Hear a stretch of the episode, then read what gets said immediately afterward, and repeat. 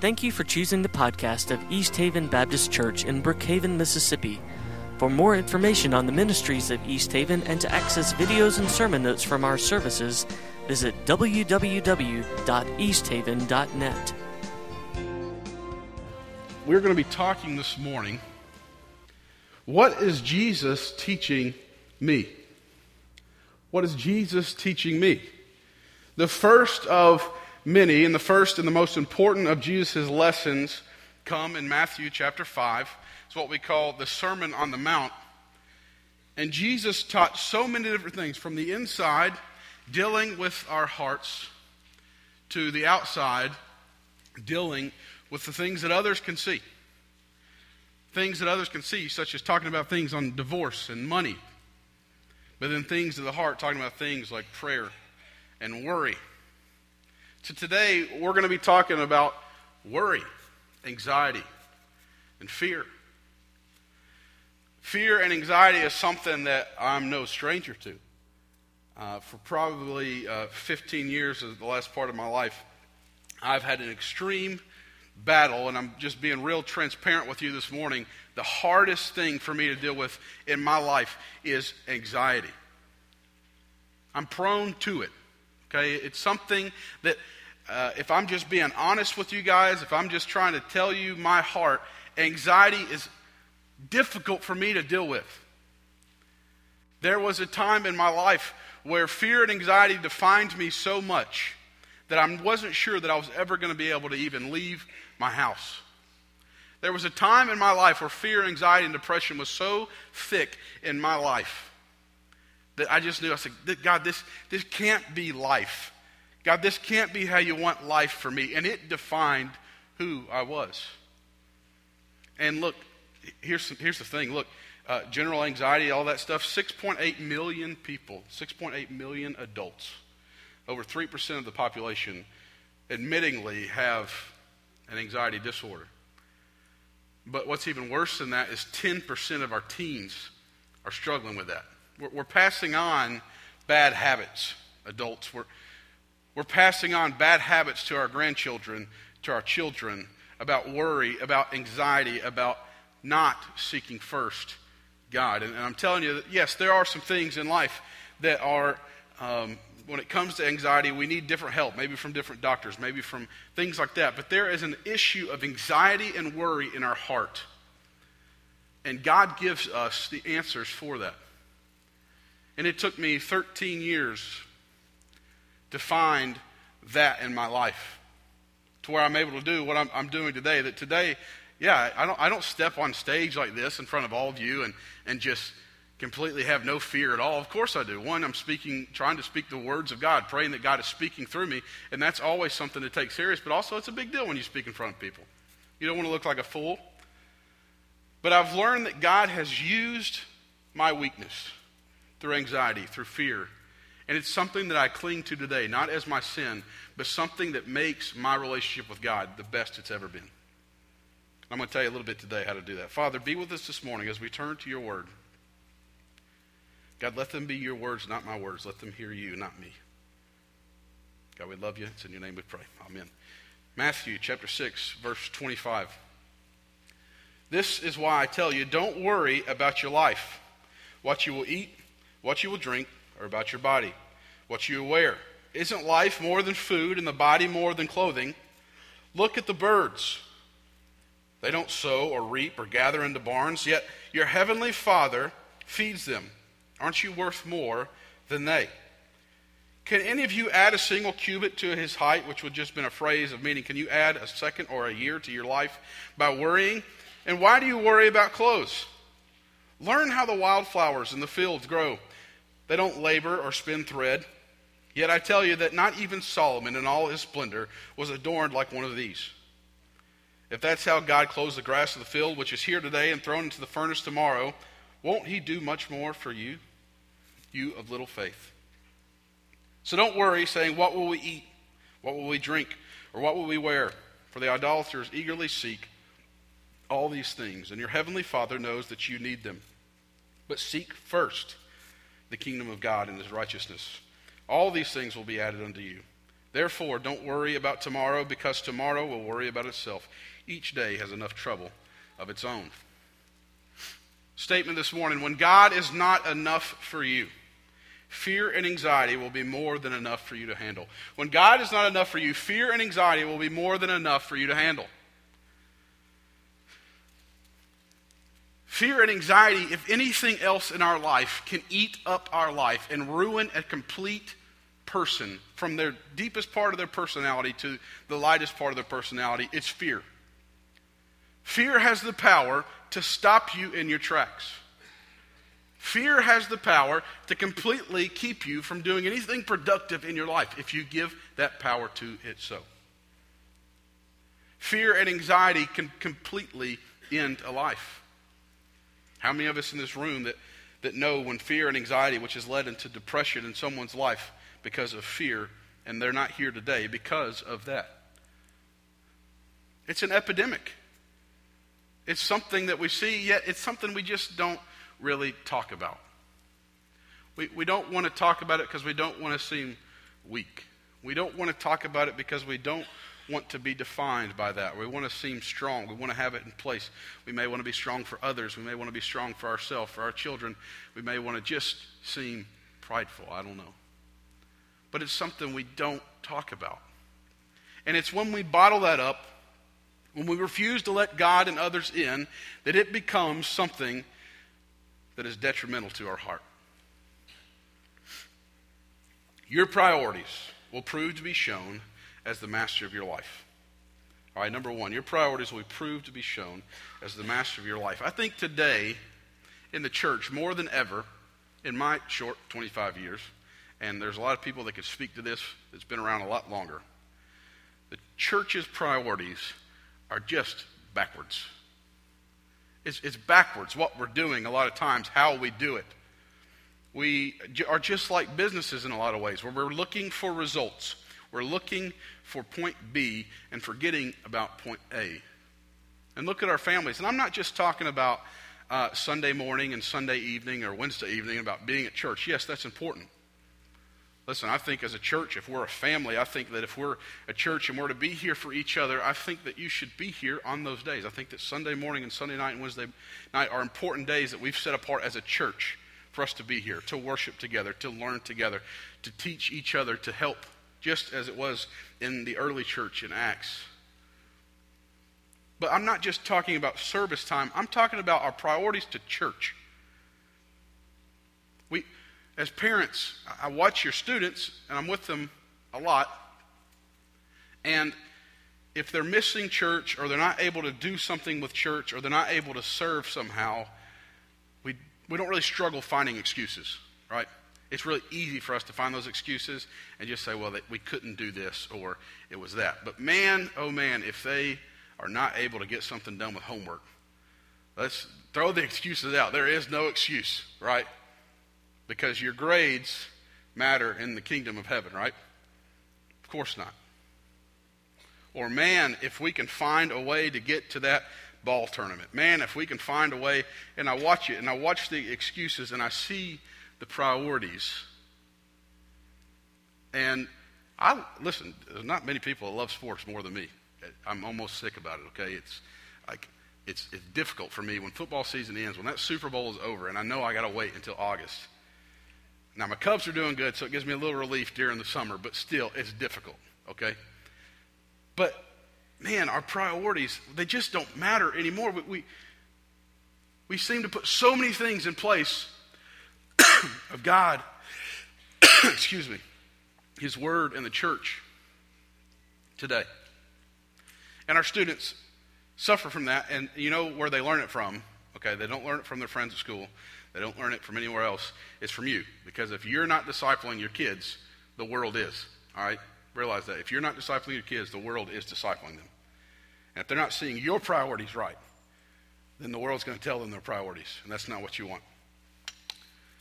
look at the verses before this, okay? Because when we look at something, when we see something that's therefore, or we see something, this is why I tell you, that means Jesus was just referring to what he had just said. What he had just said was, no one can be a slave to two masters, since either he will be he will hate one and love the other, or be devoted to one and despise the other. He cannot be slaves of God and money, which money was an example here. The whole lesson was not just about money, it was about possessions, it was about gods, it was about things in our heart. And you know where fear and anxiety comes in our life is when we begin to put priority on things above God. When we be- begin to put things in His place, when we try to put things in God's place, that's a fearful place to be. You know why you're struggling with fear and anxiety? Well, because you have so much put in stock on how much you brought in this month. You know why fear and anxiety is so much over your life? Because where God is supposed to be, you've put the safety of your children. You know why fear and anxiety is so difficult for you? Because where God is supposed to be, you've put in place things of this world. And prayer doesn't fix that. God's provision doesn't fix that. What fixes that is we sit and we worry. And we worry and we worry and we worry. I have not one time had to worry about God. I've, I've never had to do it. I've never had to worry, you know, God, are you God? No, I know who God is. God tells me who God is. We don't have to guess that. I don't have to worry when God's in that place because God is God and God always follows through. But I have to worry about the things that I put in His place. This is, this is failure in every other aspect of our life. Everything else we do in this world, when our priorities get backwards, when our focus shifts off what it's supposed to be on, then it fails. Jake Arrieta is the greatest pitcher in baseball at this moment, I think. He, I guess it's debatable, but from August 1st to now, he allowed zero runs. That's incredible, right? Well, he played the Dodgers and he threw a no hitter. And baseball is a very superstitious sport, if you don't know that. And I know we're not supposed to talk about superstition in church, but baseball is a superstitious sport. When a pitcher is throwing a no hitter, what do you not do? You don't talk to him, you don't look at him, you don't hand him a cup of water, you don't shake his hand, you don't give him a towel. He sits in the corner of the dugout by himself and you leave him alone. Because whatever he's got going, it's working. And so don't mess with it. And you look, and they look mad at the world, and they're just sitting on the dugout because their focus is that next episode of metrics against that next batter. Where am I pitching? What am I doing? And I'm going to get that no hitter. Their focus is dialed in. And a lot of times they keep that no hitter. Why? Because their focus was on. Well, the same goes for us. You know, you want your kids to be focused on school. When they go to college, you don't want them to be focused on other things like girls or parties or work or anything like that. You want them just to focus on school. Well, man, in Christianity, when following after God, our priorities, our focus must be on Him. When priorities begin to switch and our focus is not on Him, when priorities begin to switch and our focus is not on the kingdom, worry and anxiety is going to fill those holes. Worry and anxiety is going to take over every bit of what you have. You don't believe me? Good thing I'm not preaching from the gospel of TJ. I'm preaching from the gospel of Christ, and, and that's what it says.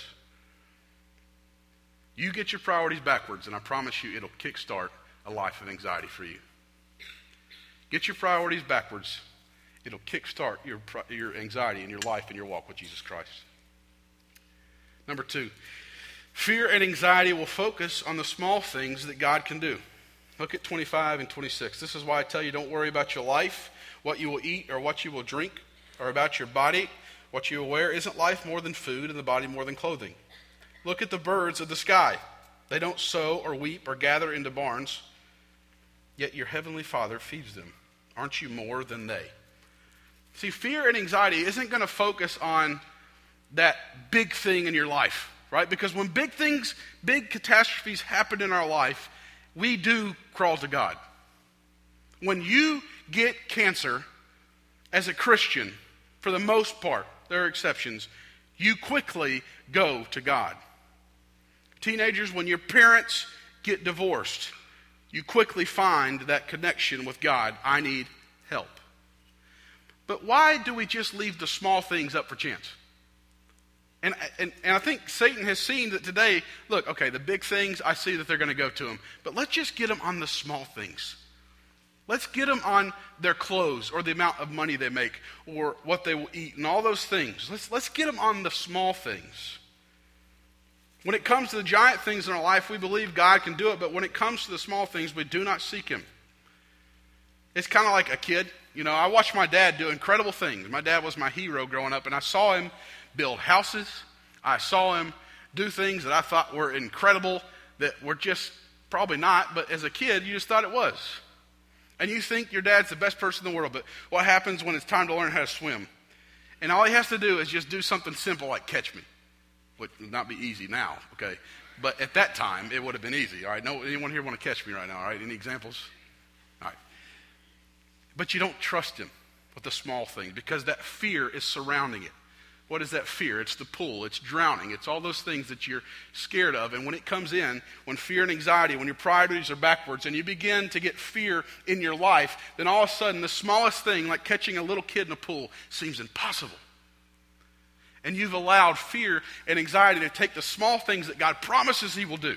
Not give you a million dollars, not make your business great, not all those kind of things that uh, other preachers want to tell you, but the small things that God promises He will do and we begin to doubt it. It's not the big things, it's the small things. If Satan can get you to doubt the small things that God can do, you'll soon stop, soon stop asking for the big things. See, there's this gateway in your heart that fear creates.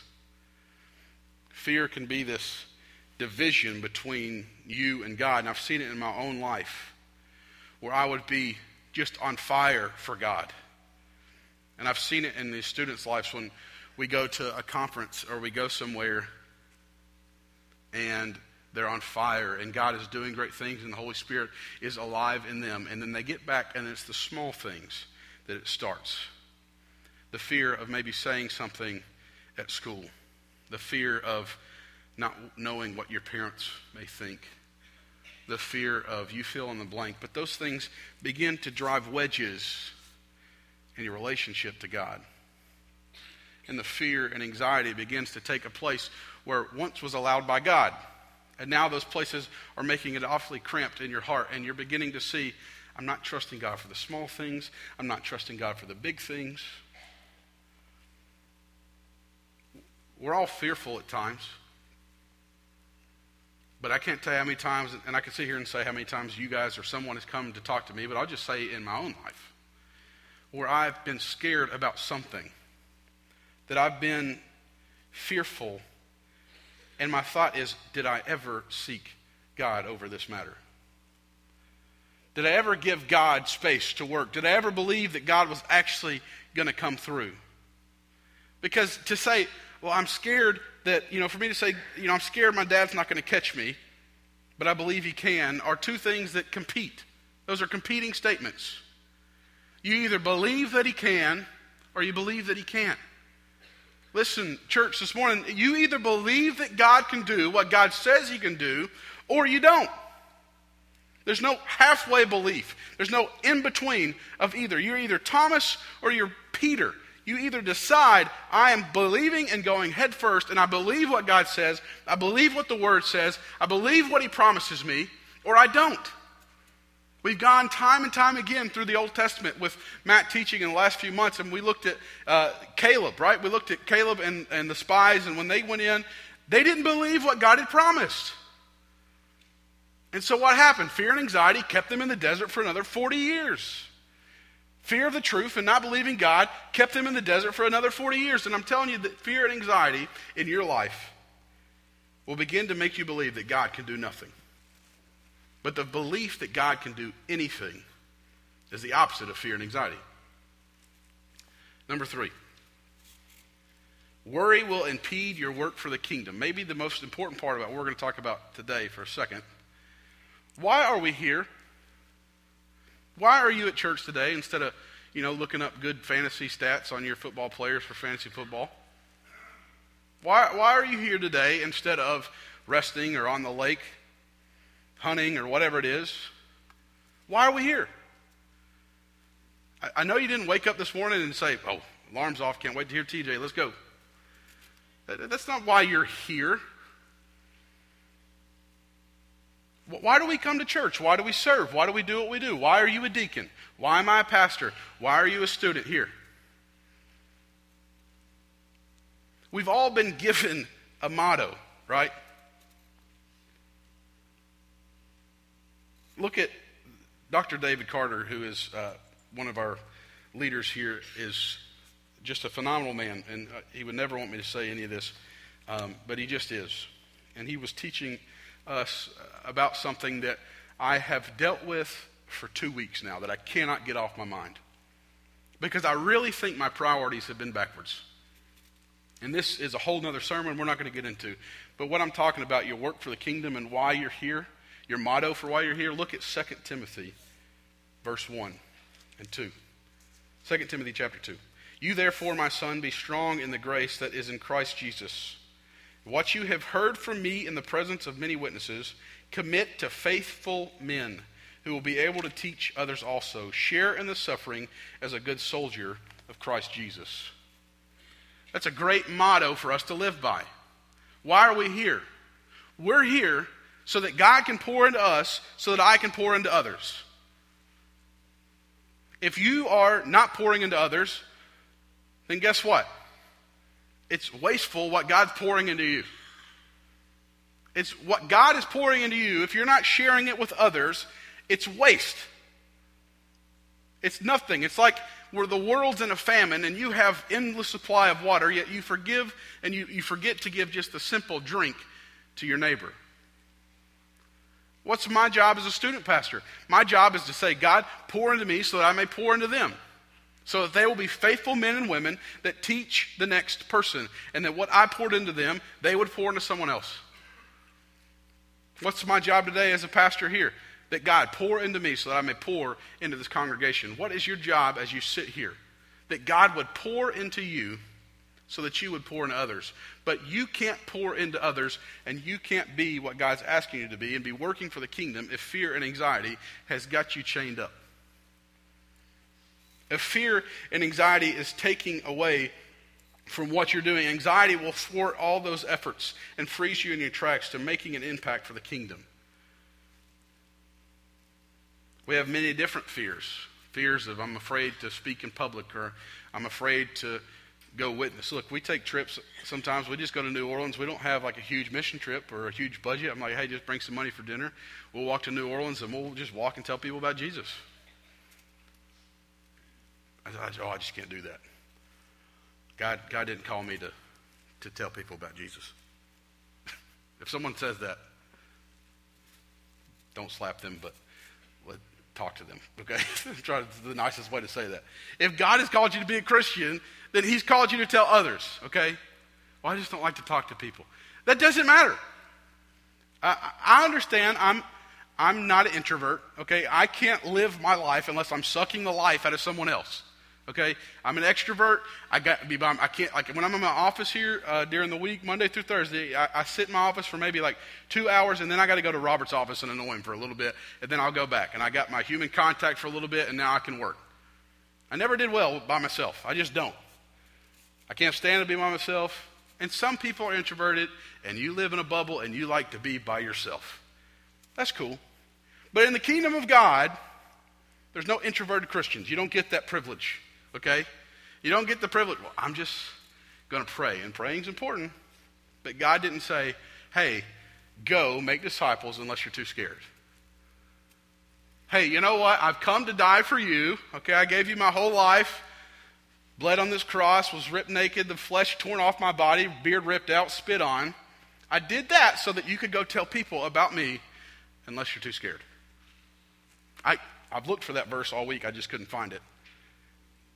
And the truth is, listen, it's time that we begin to put fear aside, anxiety aside, and do some work for the kingdom.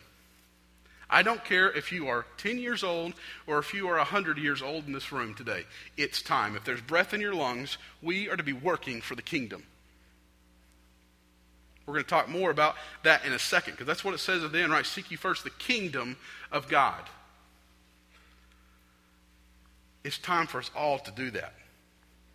And I can say that, and I, I, want you to know that in, in grace and in love, if you need help with that, look, I can go and talk to any stranger any day, and that's fine. That may be hard for you. Well, look, let's talk about it.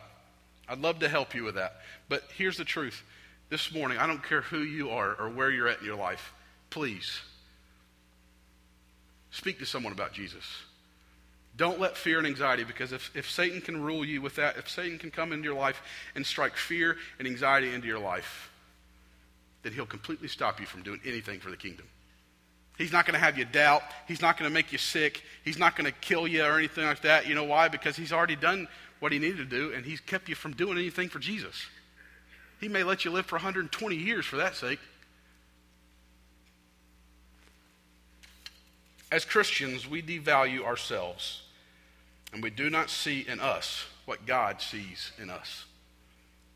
I think fear and anxiety comes in because we devalue ourselves and we don't see in us what God sees in us. Look, uh, verse 27.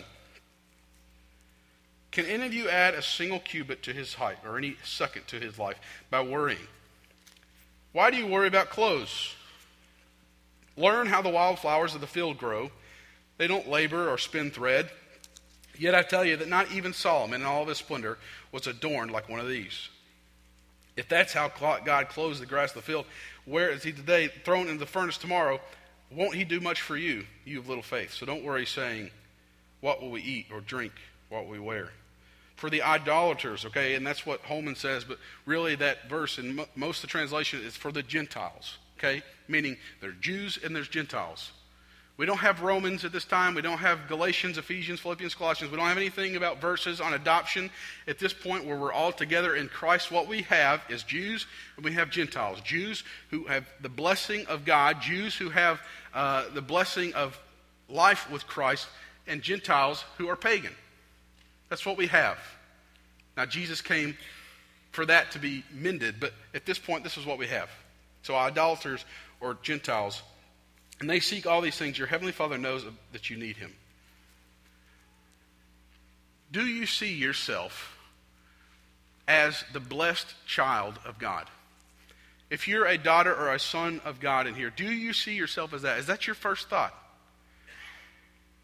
Because if we woke up every day, if we woke up every morning and we began to say to ourselves, God, I know who I am in you.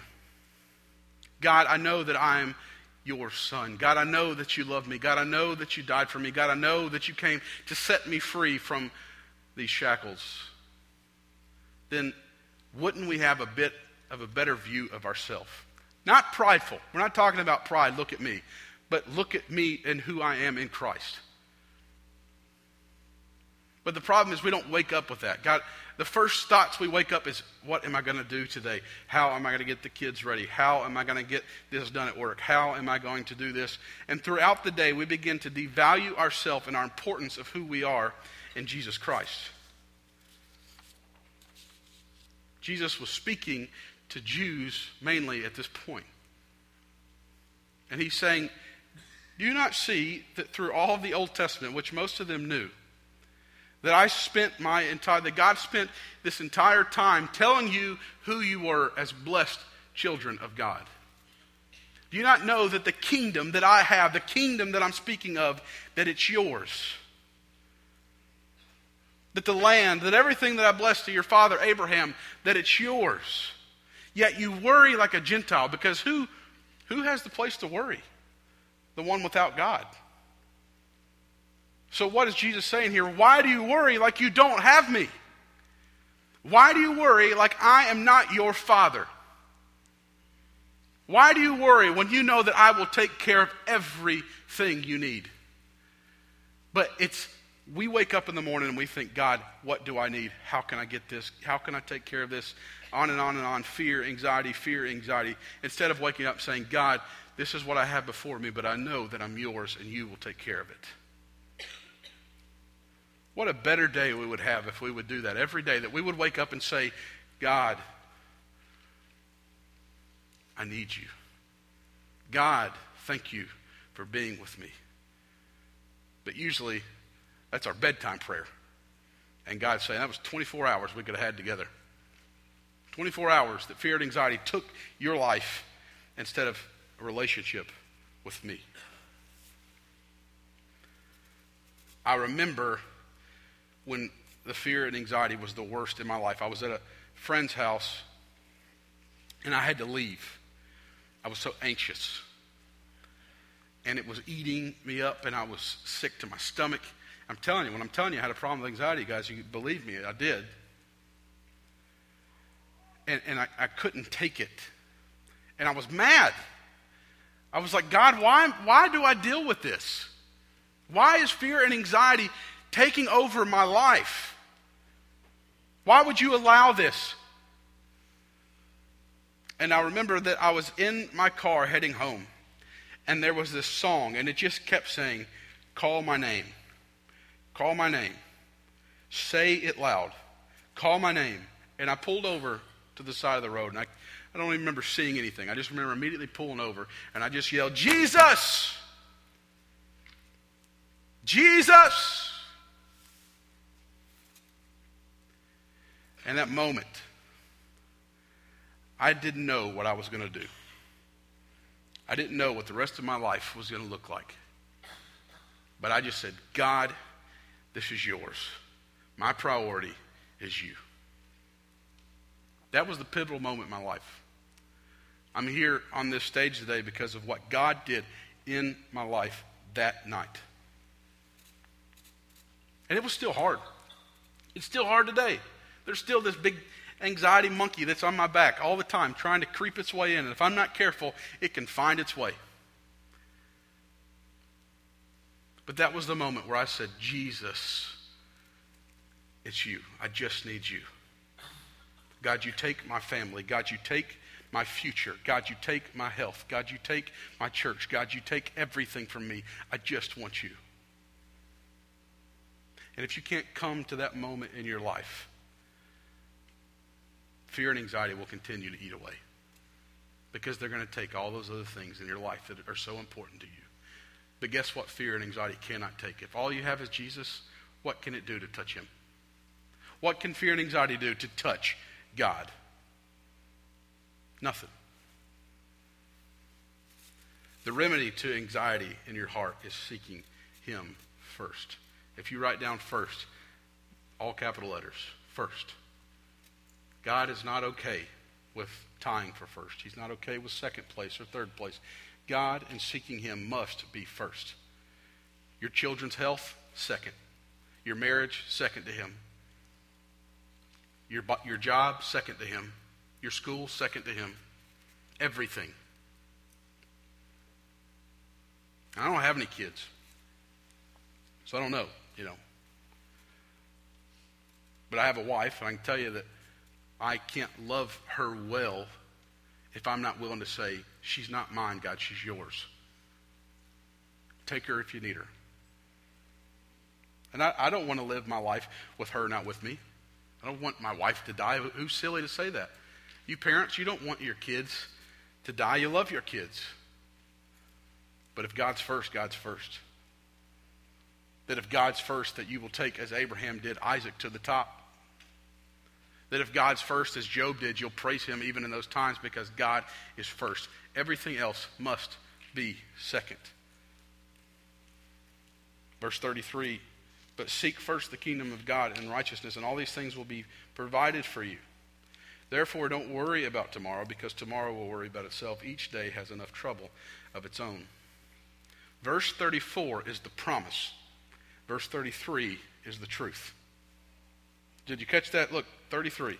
Seek first the kingdom of God, all these things will be added to you. That's the truth.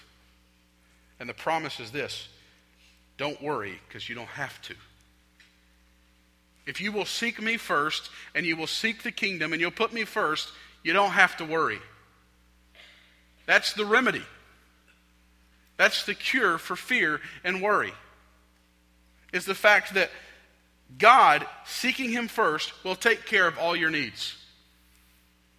He will not provide you with a new jet. He will not provide you with a lot of money. He will not do any of those silly things that don't matter, that will burn. That's not what we preach. And you can go and you can flip through the channels. Look, I, I challenge you guys to be careful about who you listen to on TV. Just because it's a preacher doesn't mean it's a man of God. And you can preach and you can find promises that if you just sow your seed, how many times we hear that? Just sow your seed, it'll come back to you. How'd that seed go and seed sow and go for the disciples? Every single one of them torn between horses or sawed in half or crucified upside down. How'd that go for them? That plant didn't come out the ground too well, did it? But I can tell you where, when they sowed, what they reaped was on the other side. That don't worry, because guess what? If the worst thing that happens to you here is dying, I got something better for you. And if the worst thing that happens to you, believer, is that if you die, that's the best thing that happens to you. Because you step right into eternity of promise, blessings, and fulfillment of what God said He would do a place where worry, anxiety, depression, suicide, divorce, cancer does not exist, but we see only God because He promised it to me. And why don't you have to worry? Why can that person stand up and say, I love God, if someone says, Look, are you a Christian? If you're a Christian, I'm going to shoot you in the head. Yes, I am. Why? Because you shooting me in the head does nothing. Why does cancer not scare the living daylights out of the believer at times. It's scary because you don't want to leave your family and things like that. I get that. But if you're a believer, when it's over, the promise will be fulfilled. Don't look for your blessing here. Don't look for your gift here. It's much better on the other side, I promise. All this is not a example of not planning, okay? Jesus didn't preach this sermon to say, look, I don't want you to plan. I don't want you to look about tomorrow. That, that'd be silly. We have chapters in Proverbs that teach us about planning. But there's a difference in planning, there's a difference in worrying. And this last quote planning becomes a sin when your plans become more important than God's. Planning becomes a sin when your plans become more important than God's. And I think in my life that there, when, you, when we grow up, we all have these different plans, right? I wanted to be a baseball player maybe at one point, football player, like everybody wants to be those things. And maybe that doesn't work out. Okay? But your plans becomes sin when it becomes more important than God. Then when your plans and working out those plans for your job or your children is more important than church on Sunday. When your plans become more important, then you're going to see God remove himself from those plans. He won't stay in second place to your 401. He won't stay in second place to your children. He won't stay in second place. I guarantee that in this room today, that if I'm looking at a room of, let's say, 300, that close to 100 of you have dealt with fear and anxiety on some level, maybe more. And it comes in different shapes and sizes, what we, we fear and we worry about. But I just want to, I want you to leave with peace this morning. Because I lived so long without peace in my life. I lived so long without the peace of God in my life, and I don't want you to leave here this morning. If fear and anxiety is part of you, I want to tell you something this morning. That if you'll place Him first and call on Him, you don't have anything to worry about. The problems that you're worrying about, okay, that doesn't mean that they just go away and disappear. God doesn't say, don't worry, I'm going to sweep that under the rug. There's things that we still have to take care of and handle. But there's only one person in this room that has anything to worry about, and that's if you don't know Jesus Christ. There's only one person in this room that, that has a, an excuse to have anxiety taking over their life. And what a fearful place it would be to be standing outside of a relationship with God. I pray this morning that if you are a Christian and fear and anxiety is defining who you are, just as it did me, not too long ago. If fear and anxiety is taking over in your life and worry is eating at your heart, I pray this morning that you would find the peace of God, the peace that passes all understanding, the peace that we can't understand unless we just give it to Him. Hey, God, before I give you all this worry, will you explain to me how you're going to take care of it? No, no, no. God, I, I don't care. Just please, Father, take care of it. God, I haven't slept in weeks. God, would you please take care of this. and slowly, through the same discipline that it takes to be great at anything, when you continue to give that up to God, He will take care of your needs. He will never leave you, never forsake you. And if you're not a Christian this morning, come talk to me this morning. Let's take care of the greatest fear you've ever had. Come know Jesus Christ.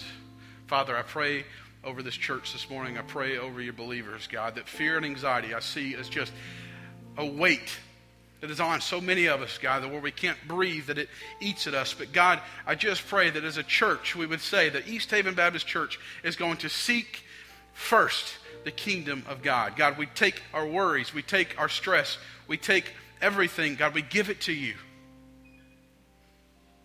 We're not going to worry any longer. We're not going to stress and be anxious any longer, Father. We're going to give it to you.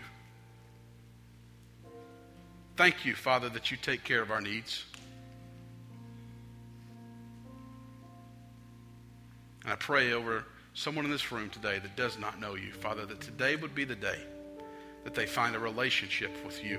Today would be the day they find that their life is better than they could have ever imagined. It's in your son's name we pray. Amen.